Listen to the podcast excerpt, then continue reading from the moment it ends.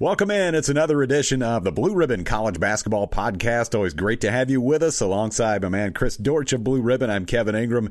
And uh, Chris, I don't know if you saw the Duquesne Loyola Chicago game, but a, a DoorDash guy showed up uh, right over there in the, in the right corner. I don't know if something like that might happen on our show or not.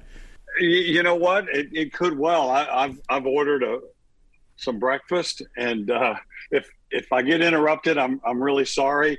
I'll, I'll try not to have him. I'll, I'll, I'll turn my volume down. that was so crazy. The first thing I thought of when I saw that, and, and if anybody didn't see it, the Loyola Chicago Duquesne game, uh, a DoorDash dude, uh, apparently carrying McDonald's, walked onto the floor during the game. And the first thing I thought of was, man, this is fast time at Ridgemont High. Jeff Spicoli ordering a pizza at Mr. Hand's class. and that was the great Ray Walston, who was Mr. Oh, yeah. Hand, and he was like incredulous. and uh, I forgot what Spicoli said exactly, but it's like, I'm hungry, dude. and then Mr. Hand proceeded to take it and divvy it up to the whole class, and Spicoli didn't get a, a, a bite. So I wonder what happened with the DoorDash guy last night. That's that was so crazy. I mean, did he make the delivery or not? Because I mean, the the play is actually on that side of the court, and you see this guy in like a, a yellow jacket come come walking down from the baseline along the sideline there. Uh, what, what, was the dude thinking? I mean, he was on the court. It wasn't like he was trying to go around from behind, you know, on the sideline and stay out of the way. I mean, he was he was literally in play um, I, I wonder if he's one of those social media uh, quote air quote influencers. Yeah, it might have been something like that. Doing, yeah, exactly. And like, I'm going to get uh, uh, like eight million page views by walking on the court with some uh, some McDonald's fries. And I'm also going to get probably some business out of this too for you know people wanting me to deliver their food after we, he becomes sort of this uh, instant. Yeah, it's a great you know, pseudo celebrity or whatever. Yeah, exactly. I would not have the guts to do it, but it's it's apparently worked for him. Yeah, I guess if you don't get arrested, it it goes pretty well. But yeah, that happened in Pittsburgh last night. Same town where uh, a few years. I, I, forgot somebody tweeted me back. Uh, they were talking about uh, uh, Keith Dambrot, the, the Duquesne coach, and they said he used to coach at Akron, and they they whoever it was that tweeted it said that if it would would have been this certain restaurant in in Akron, apparently that Coach Dambrot frequented, he said he would have stopped the game and taken delivery on the spot. So, uh, yeah, that was nuts. I, I mean we've had some crazy stuff happen in college hoops this year, but that's right up there. Maybe also think of a, a, few years back when the uh, the Predators played in the Stanley Cup final in Pittsburgh, and uh, this guy from from Nashville named Jake. He's notorious for throwing catfish on the ice. That became a thing with the Predators in the playoffs over the years. So he shows up at this Preds Penguins game. It was like the first or second game of, of the uh, final series and he and he does his thing. He throws a catfish out there, and he got arrested. And, and then it, it just like blew up after that. It became sort of this this local celebrity, and they made they made T-shirts and all of this because like on the police report, it, it said. Uh, it called the catfish that he threw like an instrument of crime or something like that, and then that became just like this catchphrase around here. So, yeah, well, it does have sharp fins. Yeah, exactly. Um, yeah, if you've ever caught a catfish, you would remember this wasn't it at Vandy where somebody threw a tennis ball? At, yes, it was on, on the court. Who, the big man that it, had the mullet. It was Dwayne Schintzius. Uh, uh, he, he, had gotten yeah. in trouble eh, when he played for Florida. This was in the '80s, and he uh, he got in some sort of fight and apparently hit somebody with a tennis racket, or I, I can't remember the whole story to it. but and then they came to. Vanderbilt to play, and it was a key game in the conference race and it got down to a, a, key spot toward the end, and somebody threw a tennis ball on the court. And there are a lot of theories about who threw the tennis ball, and I've I've heard. I won't divulge the name right here, but I, I think I know who it was. Uh, but yeah, that's a. I mean that, that, that is a story of legend uh, around Nashville and around Vanderbilt yeah. going, going, back to the 1980s. Yeah, I didn't remember all the details, but I remembered it was a tennis ball. Yep, that's exactly right. Uh, let's talk about a little of what's going on around hoops. Uh, of course the SEC Big 12 Challenge will be coming up this weekend. That'll be the last one of those. Uh, seen some SEC hoops yeah. this week. I know you have too. Uh, did Vanderbilt's game uh, at Georgia on Saturday. Commodores won that one, and then uh, Kentucky came into Memorial Gym and played really well on Tuesday night and won 69-53. Uh, double doubles by Oscar Tshiebwe and, and Jacob Toppin, and it's starting to look like Kentucky's turning things around a little bit. There were some interesting results last night. That Alabama Mississippi State game was probably a whole lot closer than a lot of people expected it to be. Uh, State had a chance to tie it with a three at the end, and Alabama held on to win 66 63 after they trailed a whole lot of that game. Uh, Tennessee continues to look good. Um, it, it's, you know, you look at Joe Lunardi's projections, both those teams, Alabama and Tennessee, projected as number ones, and there's, you know, a lot of basketball. Yeah, if played, the season ended if today. the season ended today, yeah. that's where that's where they would both be. Yeah, they, they would. And th- those two teams are playing at a high level. Uh, Mississippi State really had Alabama on the ropes for a long time, but Alabama's getting stronger. Uh, they're getting injured players back. Nimari Burnett is one, and the kid from St. Bonaventure is another. He made a couple of threes in the first half uh, last night. But the, the result that was surprising to me, uh, in a way, uh, was Texas A&M. Texas A&M was in our preseason top 25, and then they proceeded to have like a, a, a terrible non-conference. You know, they started out six and five. They they lost to Murray State. They lost to a quad four Wofford team, and now they've won. Or well, they're seven and one uh, uh, to, to, get off uh, uh in in the SEC, and they beat Auburn at Auburn, which home court winning streaks are dropping like flies. Uh, Tennessee was up to like 26 when Kentucky went in there. Then the big shocker, Loyola Marymount goes to the dog pound in, in Gonzaga. And they had won 70 something. I think it was 76 in a row. Yeah. Yeah, and, and, then I think Auburn's was up to like 29, and Texas A&M just went in there and handled them. And man, Buzz Williams just—he's another one of those guys that has some JUCO background, and those guys, those guys that started at JUCO, I, you know, I, I don't know why more ads don't look at guys like that, but they just know how to come in and turn programs around. I'm talking about Chris Beard, Chris Jans, Steve Forbes, all with JUCO backgrounds. Mark Adams at Texas Tech, they're struggling a little bit this year, but last year certainly had a great year. So, yeah, Texas A&M. Buzz Williams, I firmly believe that he occupies his own space in his own little galaxy. yeah, he's an interesting but it cat, works for he? him. yep, that's right. He, he's an interesting cat, and, and uh, but wow, they're they're playing really well, and they just went into Auburn and just handled them, beat them by sixteen, and uh, they've got some transfers and some guys with chips on their shoulder, and he seems to. That, that's what he does, man. He gets guys that are on their second or third time around and convinces them that they need to perform. This is kind of their last chance, and and boy, they get it done. Yeah, Tyrece Radford was awesome in that game against Auburn. He scored 30 points and made 11 of Boots. 12 at the free throw line, and uh, nine boards too. Yeah, I think nine he's boards. the best rebounding guard in the country, or something like that. Uh, there, he may be the only power conference player under six two to be averaging at least 10 and at least five boards. So uh, Boots is dealing on the glass, and and he, I'll tell you, Auburn has good guards, but they couldn't they couldn't check him last night. And you're right about that being a great road win. Ha- having made a lap around the SEC, been to most of them, I, I, that is one of the best home court advantages for anybody that Auburn has in, in that building. The the way it's configured, the no way they question. have the students right on top of the court, and in addition to that, their teams yep. are really good, which good teams usually make uh, good home court winning streaks. But yeah, that was a really nice win for A and M. We're actually going to be there in College Station on, on, Saturday night. Vanderbilt plays at A and M, so that'll be a tough one. Their only uh, loss was against Kentucky uh, last Saturday up in Lexington, and, and that was a back and forth game. Uh, you know, went all the way down uh, into the final minutes there.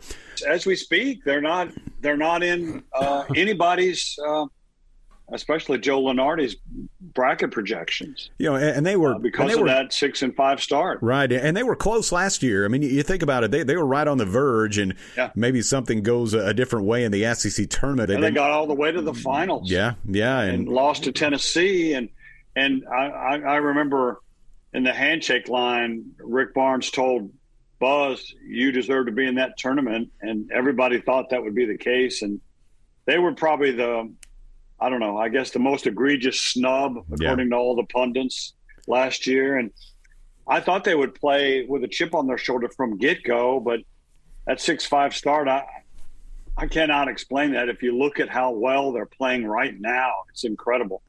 Yeah, I was at the game uh, when they played Florida in the SEC tournament. That was like on you know about the first day, and they you know went to overtime, and then they won, and then they get on this uh, great run, and you know like you say, they they almost won the whole deal. So you know, kind of keep an eye on yeah. that that Aggies team. Uh, stepping out of uh, the SEC, what is going on with Kansas? Uh, you just don't see three game losing streaks under Bill Self. This is only the fourth time in all the years he's been coached there that that has happened. Uh, they lost to Baylor 75-69 on Monday, and they're playing tough teams, but they also got ran out of the building on their home court by TCU, which was absolutely stunned me. And now they're going to go to Lexington to yep. play Kentucky on Saturday in the uh, SEC Big 12. Yeah, it's crazy. I, I, I got to researching this a little bit. They have not, the program has not had a four game losing streak since 88 89, which was their first season under Roy Williams. So uh, going to Rupp with, with a surging Kentucky team and also Kentucky wore them out at fall at the Phog last year. So going to Rupp right now with Kentucky back on track as I figured they would be. Cal just had to figure out who to play, I think.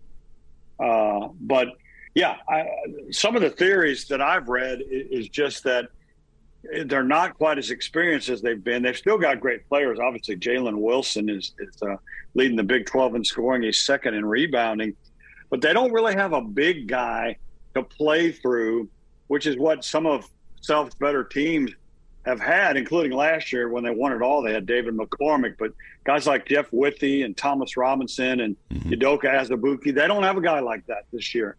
So, you know, it, it's been a little tougher, and they're relying on on some perimeter shooting more. Grady Dick, as a freshman, has done a great job, but he's been a little streaky as a three point shooter. He's averaging 15 and shooting 44%, I, I, don't know if you can call that streaky or not, but yeah. there's been times when people have gotten to him. If you, you know, if, if a good power conference team wants to take out a guy, they can do it. So they don't have a big man to kind of clean up messes and, and defend the rim and, and be a target. So that's probably what it is. And, and you know what? They also are in a backbreaker of a league.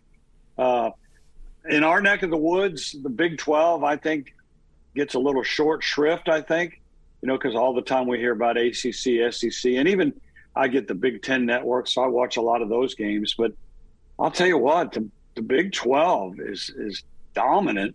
And really, the only team that you could say right now, if the season ended today, probably wouldn't get in the tournament is, tech, is Texas Tech. So, uh, incredible the the job, the, the rebuilding jobs that have been done like a K State and and I guess West Virginia's struggling a little bit, but uh, that that is one tough league. I'll give you the schedule on the uh, SEC Big 12 Challenge, by the way. Auburn at West Virginia, Alabama at Oklahoma, Iowa State plays at Missouri, LSU hosts Texas Tech, TCU at Mississippi State, Arkansas plays at Baylor, Texas at Tennessee and the uh, the Rick Barnes Bowl. That should be uh, a lot of fun. Florida at Kansas State. Yeah. Uh, that that'll be a tough road trip for the Gators. Uh, you mentioned Kansas at Kentucky. Ole Miss plays at Oklahoma State. So uh, those are some fun matchups, and th- this will be going away after this season. So this will be the, the last time we yeah. see the uh, SEC Big Twelve Challenge and and uh, different conference matchups yeah. are coming. The the SEC and ACC. Uh, I mentioned Kansas and Kentucky, and and just a couple thoughts on Kentucky. I saw them at Memorial Gym on Tuesday. Um, it was one of those games you, you, go in if you're Vanderbilt and you're down a couple big guys and you just worry that Oscar Tshiebwe is just going to go crazy like he did against Georgia a couple games back where he had 37 and 24 or whatever it was. Uh, he had a he had a really good game. He was a big factor. I mean, he had a double double, but where, where I thought Kentucky really did a good job, and you talk about reconfiguring the lineup. They brought Sahvion Wheeler in off the bench, and um, you know they started Wallace and Livingston and C.J. Frederick and Toppin and, and Tshiebwe. Um, and, and, it seems like Cal has found something in those lineups and combinations that's working better for him. But the things I noticed about them, they really got out on shooters. That that's one of Vanderbilt's main weapons is the three pointer, and they were able to take away good looks from three point land. But then also they really moved the ball well. Like the ball just didn't stick when Kentucky was on offense. I mean, they just kept it moving, quick pass, quick pass, quick pass. And then if they had a transition opportunity and they had a chance to like rip and run, get it down the court and get a good look, either get to the basket or you know hit a trailer, whether it's Frederick or somebody else for a three. I thought they did a good job there. So it seems like you know after that slow start in the SEC, they started off one and three, including just a head scratching loss against South Carolina at home. Uh, they played a whole lot better since then. Yeah, I, I, was talking to Tom Leach a little bit. There, your counterpart over there, and, and I mentioned Antonio Reeves, and that guy, uh, whether he starts or comes off the bench, he's there at the mm-hmm. end. Yep. And I just think he is just wired to score. He, he's just a pure scorer. Uh, does it effort, effortlessly. And Tom told me that maybe he didn't play so much early on because he didn't play D the way Cal wanted it. And I guess maybe he is now, or maybe Cal finally decided I need to put some guys that can put that thing in the hole. So yep. CJ Frederick, the transfer from Iowa, career 47% three shooter. And Antonio Reeves, who averaged 20 at Illinois State last year, you averaged 20 in a league like the Missouri Valley. You know, that's that's impressive and figures to translate even to a level like the SEC, and it has. Yeah, Reeves gave them a big spark off the bench. They brought him in, and he was instant offense. Uh, hit a couple two point buckets, made a three, and yeah, he just totally gave them a spark. And they their their offense kind of got rolling when he came into the game, and they had a big run before and after halftime. And I, I thought they played uh, played really well here in Nashville the other night. And uh, you got to say for Oscar Tshiebwe, I mean, he's one of the biggest stars in college basketball and National Player of the Year last year. But you see that guy and just how he interacts with everybody and with the fans. I, I thought a lot of that was really pretty cool to to kind of see on, on, the side, you know, before and after the game, and you know, taking pictures with fans and all those things. So, uh, you know, in addition to being a, terrific player, he seems like a guy who uh, kind of understands uh, where he is and appreciates all of it. I think he does, and and he's a, a good example of what you know. NIL has its critics. I've been one because they kind of trotted it out without any, I don't know, parameters, if you will. Uh, but NIL helped that kid because I don't think he was ready for the NBA. I think he's got to prove that, that he can consistently score from the perimeter. Rebounding translates. There's no question about that uh, and can he defend length? Uh, so, well, we couldn't prove that in the time he was at Kentucky, so he got another year because of the NIL deals that he gets. So, the kid's going to be fine whether he makes the NBA or not, because presumably, and I, I hear he's a smart kid, presumably he'll take that. You know, he's making six figures. He'll take some of that and maybe invest it and and be okay if he has yeah. to, you know, be a basketball gypsy and play overseas and not ever make the NBA. But uh, rebounding does translate, and I think this additional year gives scouts to to see what's inside that kid's chest. He's got a big ticker, and and uh, he just has willed this bunch back from after that one and three start. He he kind of said some things he regretted, and later apologized to the team. But I mean, there's no question he's got them motivated and, and out of that funk they were in. Well, this week's guest is a guy who is Mr. ACC. You want to know about the Atlantic Coast Conference? You ask Brett Friedlander, and uh, hopefully we won't have any like hard fouls or flagrant ones or flagrant twos uh, while this interview is going on. Brett, how you doing? I'm doing okay, but I promise if we do have a flagrant one or two, it, it might not be called. Right. Yeah, you never know how those things are going to go. so, so, so protect your throat. That's right. And We'll let Chris like celebrate. We'll let Dortch shoot the free throws if something like this happens. Yeah. I don't know if you'd want that. Brett texted me the other day and said, uh, "You remember any particularly hard falls in ACC history?" And uh, the the one that immediately popped up was Tyler Hansbrough. Remember when he got his nose bloodied mm-hmm. and he shot the bloody Hansbrough? Exactly. And and it turns out Brett didn't need my help. He had a good list, and all the ones that I named he'd already had.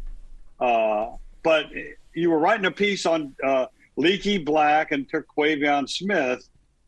And I looked at I've looked at that film a bunch, and I don't think Leaky had any malicious intent or anything. He was going for the ball, and then his forearm hit Smith's head, and then and then it was slammed to the turf. So uh, did you end up writing that piece? And and and I know Terquavion's back, and he had 17 against Notre Dame. So all's well that ends well, I guess. Yeah, I, the, the piece uh, is running actually as we speak. Uh, so it's up on, on, on our site now at SaturdayRoad.com. And uh, yeah, I listen. Kevin Keatts went on the um, on the ACC's um, coaches conference call on Monday after watching the film and said it was a it was a basketball play. It just it just kind of yeah. happened. And you know the fact that that Terquavion Smith weighs 165 pounds, it's it's easy for yeah. him to get smacked around.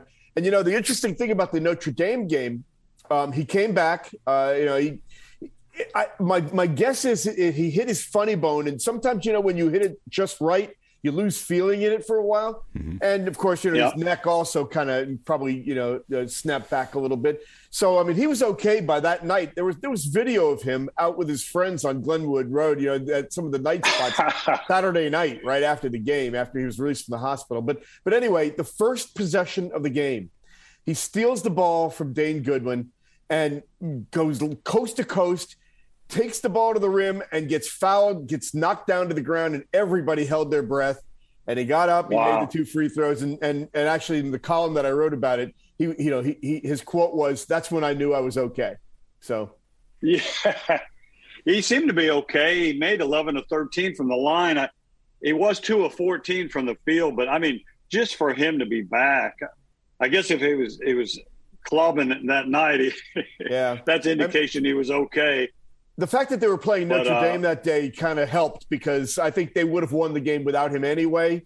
Although maybe you know yeah. Notre Dame shot great that game, so who knows? But but the fact is, it gave him an opportunity to kind of get back into it. They go to Wake Forest on Saturday, and they're going to need him to be at his best. That'll be a good game. Speaking of Notre Dame, Brad, um, I don't think any of us was re- was really surprised, but uh, I, I, got an email, as I'm sure any anybody on the U.S. basketball writers got that email from Notre Dame talking about Mike Brey's decision to step down. What do you think about that? Uh, it seems like it was time. It was time, and I've been hearing this since so Christmas time that Mike was really thinking about this. I'm just surprised at the timing. Why? Why now? Uh, the fact that they're what one and eight in the ACC may have something to do with it, and you know this gives uh, the Notre Dame folks a chance to do the back channels uh, search before anybody else gets into the game. Um, and by the way, I wrote a column saying that I think the perfect fit for this job is Pat Kelsey, but we, we can go into that later. But I, I like that. I like but, that. But um, Mike said um, Monday when I when I spoke to him uh, that he had thought very seriously about this on the flight home from San Diego in the NCAA tournament last year, but he felt he owed it to his five fifth year seniors that were all coming back to finish with them and so this is something that he's he's been thinking about. This is not a, a, situation where he was pushed out. This is not a situation where he he you know they were doing terrible and he said I got to get out.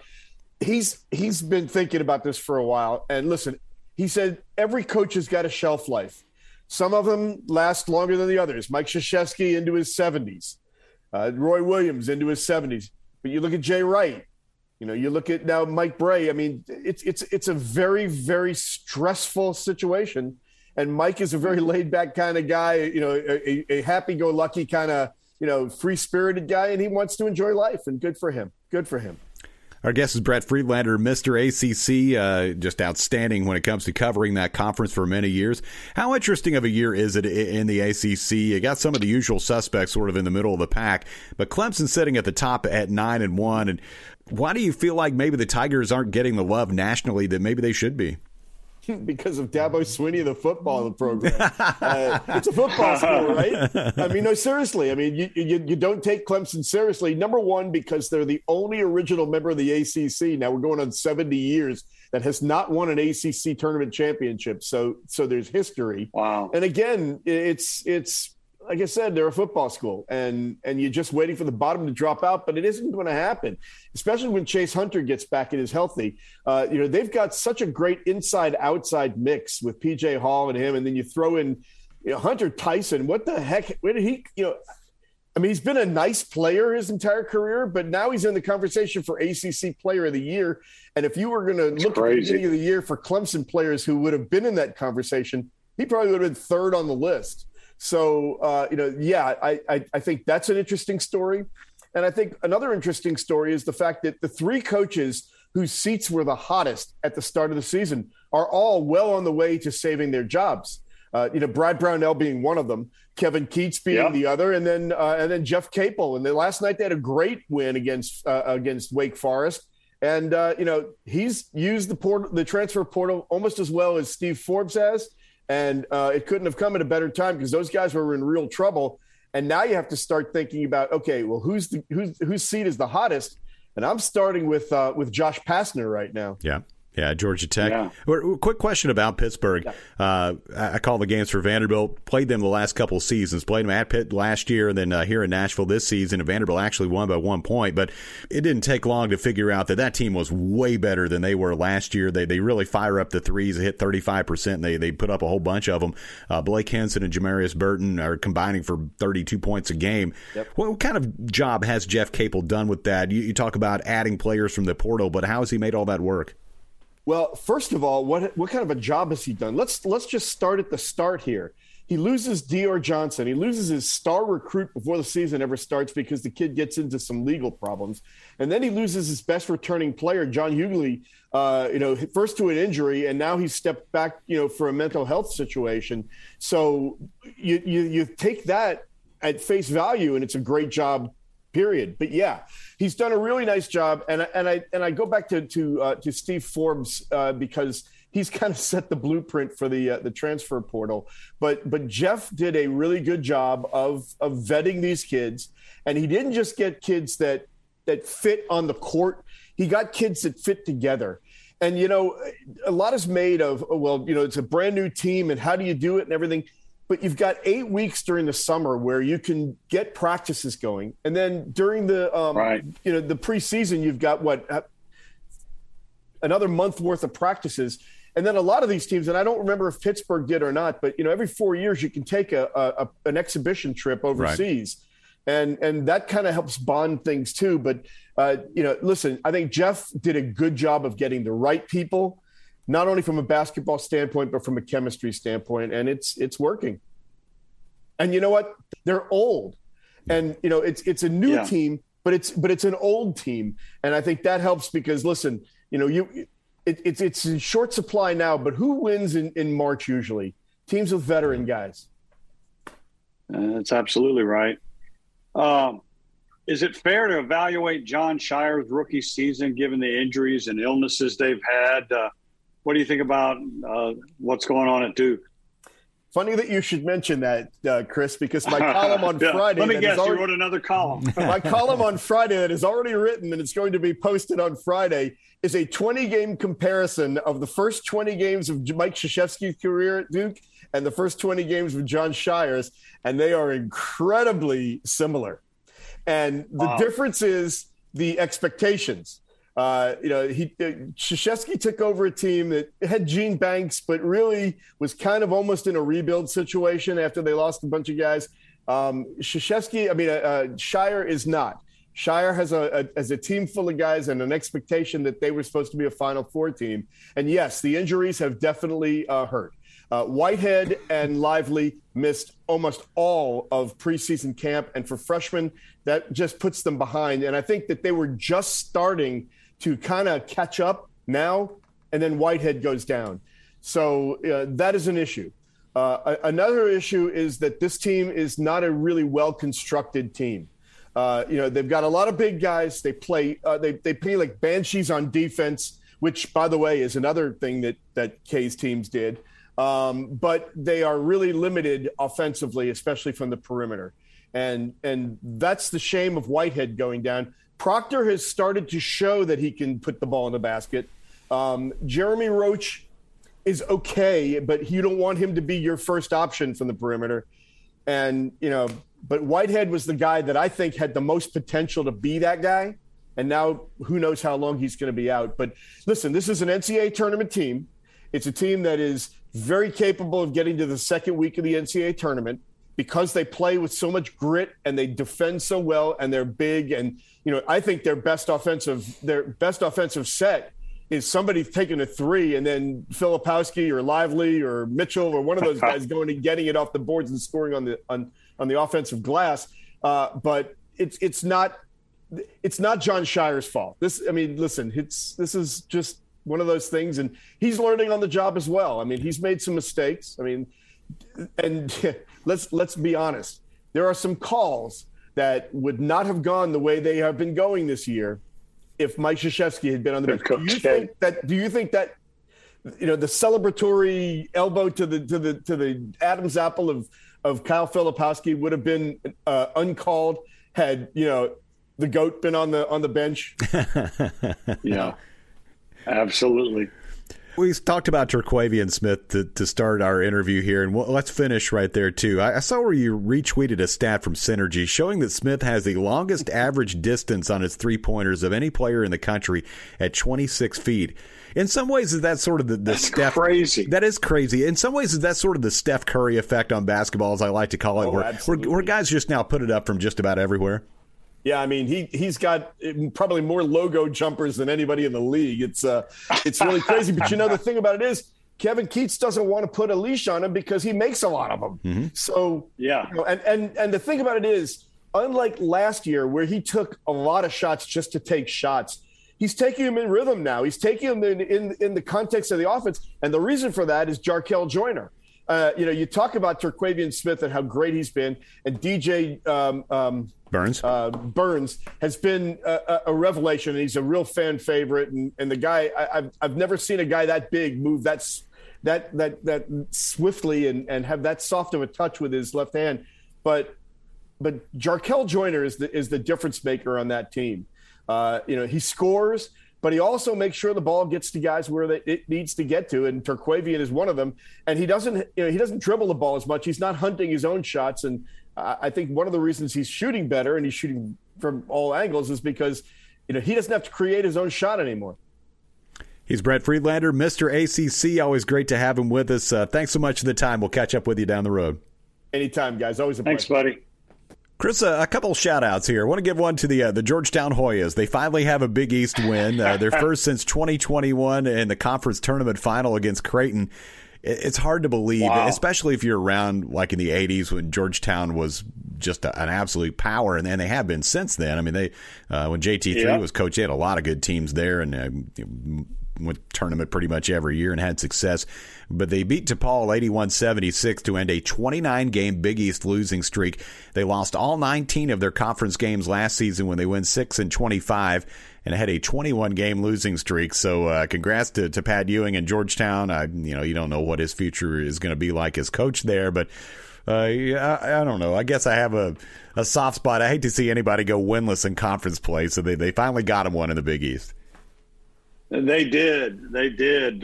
not only had they had that long losing streak um, in in Big East play, but they'd lost ten in a row this year, and I I just don't see how Patrick survives. It, it, it's a shame, but I, I, don't know. I just don't know. It's it's tough to to come into a power conference and not have any prior head coaching experience, and he's reconfigured his staff and he's taken transfers and lost transfers and it's just a I'll tell you, unless you're an experienced guy that's been around the block, like a Mick Cronin, a Rick Barnes, somebody like that, uh, it's a lot. It, it's a lot. It's a lot to keep up yeah. with. The portal, the NIL have just added to it, and it was already a tough gig. So I wish the best for him, but I can't see how he survives. And I, I, it, it'd be hard. They're sitting here at six and 15, one and nine in the league. So I don't know. Uh, congratulations to uh, friends of ours and uh, and guys we know well, Jerry Stackhouse, the Vanderbilt coach, and Rick Barnes, the Tennessee coach, both were named this week to the North Carolina Sports Hall of Fame, a class that also includes uh, such names as Curtis Strange and, and some other well-known people. So, uh, congratulations to uh, our uh, coaches here in the state of Tennessee, Stackhouse and Barnes, and uh, they'll be inducted into that Sports Hall of Fame coming up in April over in Raleigh. So that, that's a really nice honor for those guys, and I thought it was kind of neat that they were both part of the same class. It was really cool. Um, and I texted him and I said, "Wow, that's a great class." And uh, I, I, I said, I mentioned off the top of my head, I couldn't help but notice golf. And Curtis Strange, who play, of course played at Wake Forest, was an All American, and Tom Fazio, mm-hmm. the great golf course designer, Uh, he built a course near me called the Farm over in Dalton, Georgia. But he's got tons of courses all over the place uh, that are in the top hundred list. So he's one of the greatest all-time golf course designers, and I think Rick would appreciate that. And Stack both. I I know they both play golf, yep. but uh, it's great because uh, Rick coached against Stack when he was at North Carolina, and they've kind of kept in touch. And of all the coaches around the SEC, uh, Rick is to me the most praiseworthy of what Stackhouse does as a head coach. Uh, the stuff stuff he runs and what he gets out of his players. So it's cool that they're in that together. It's no small accomplishment to get in your state's Hall of Fame. That's for sure. I ran into a couple friends of the show this week. Uh, both Dane Bradshaw and Tom Leach uh, were here on Tuesday when uh, Vanderbilt hosted Kentucky, and uh, they both had nice things to say about our podcast, and Tom even gave us a shout out uh, when I was on his show in Lexington the other day. So I, we uh, certainly appreciated that. And you know, Dane asked if he could get extra time next time he comes on the podcast. It's like, dude, we got all the time in the world. We, we, we can accommodate you there. But uh, really like both those guys. Uh, they're always very kind yeah, and gracious to join us. Dudes, man, yeah. and and I, I'll tell you what, Dane Bradshaw. Uh, I've, I've known him longer than Tom, but but Tom, Tom's great. Dane Bradshaw is, is one of the best of all time uh, as a person, uh, as a as a player, a selfless uh, glue guy player, and then just uh, you know, I think he's really developed his game as an announcer. I I told him once uh, when he was getting ready to graduate, I said, "You're either going to be a champion of industry, or you're going to be a successful coach." I seem to recall that it was Tennessee Tech or somewhere that had offered him like the Dobo spot, and he just couldn't see his way clear because he'd already had a working with a businessman in Tennessee named Thunder Thornton, and he'd already had a pretty good opportunity there. And I think he made the right decision, but yet he's been able to stay around the game. And I, I, I don't think it'll be much longer before he graduates from SEC Network to being on the ESPN and, and the Deuce on the regular because he's really good at what he does. And, uh, and another guy who, you know, I, in fact, I think he may have even been a teammate of, of Dane's or, or close to it anyway, is Ron Slay. Who, Ron Slay? Uh, he's from yeah. right here in Nashville. He's a great guy. He's super funny. He's and, and funny. He's, he's, getting a shot on the SEC network now. He's been doing some studio stuff. And last night uh, he did a game with Tom Hart. Uh, he did that um, Auburn and, and, Texas A&M game. So I'm happy for Ron. Uh, I know him a little, uh, but I always thought when he played for Tennessee that he was one of the most entertaining characters in the SEC. I remember no one, doubt one year they were playing and it was the SEC tournament was at what's now Bridgestone Arena, and uh, I was sitting in the little media section up behind the baseline, and Tennessee was playing Ole Miss. And I think Florida was playing the next game. So there's all these Florida kids piled in right behind the basket getting ready for their game. And so they line up for free throws, and this was toward the end of the game, and Slay's kind of down on that low block closest to the basket. And uh, this kid from Florida yells, "Go home, Slay!" And and and Ron Slay turns around and looks at the kid, goes, "I am home." And, uh, he said, I'm, I'm, from Nashville." So uh, I, I, that that exchange to me was always I thought super funny, and I asked him about it one time, and he totally remembered. So yeah, uh, happy for Ron and Ed. He does a good job, and he's he's just an entertaining guy. He, so uh, the, the the headband is doing well. I'm happy for him. Yeah, he, I covered his whole career, and he was one of the most quotable guys and the most entertaining guys. And was he not SEC Player of the Year one? I believe one he was. year. Uh-huh. It, it, it, seems like he was. He could play too, and uh, you know he's he's gotten a following on on uh, a a station that shall re- remain nameless. Yes, Nashville, uh, and then they've given him a shot on the SEC network. And when I first turned it on last night, I thought that sounds a little bit like Chuck you know, Charles Barkley. Uh-huh. And then I had to stop and I thought that's Ron Slay. And man, he he's just as funny on there. He'd say anything and you know, uh, he said, "Man, I hope you all have me back. Uh, this was a lot of fun."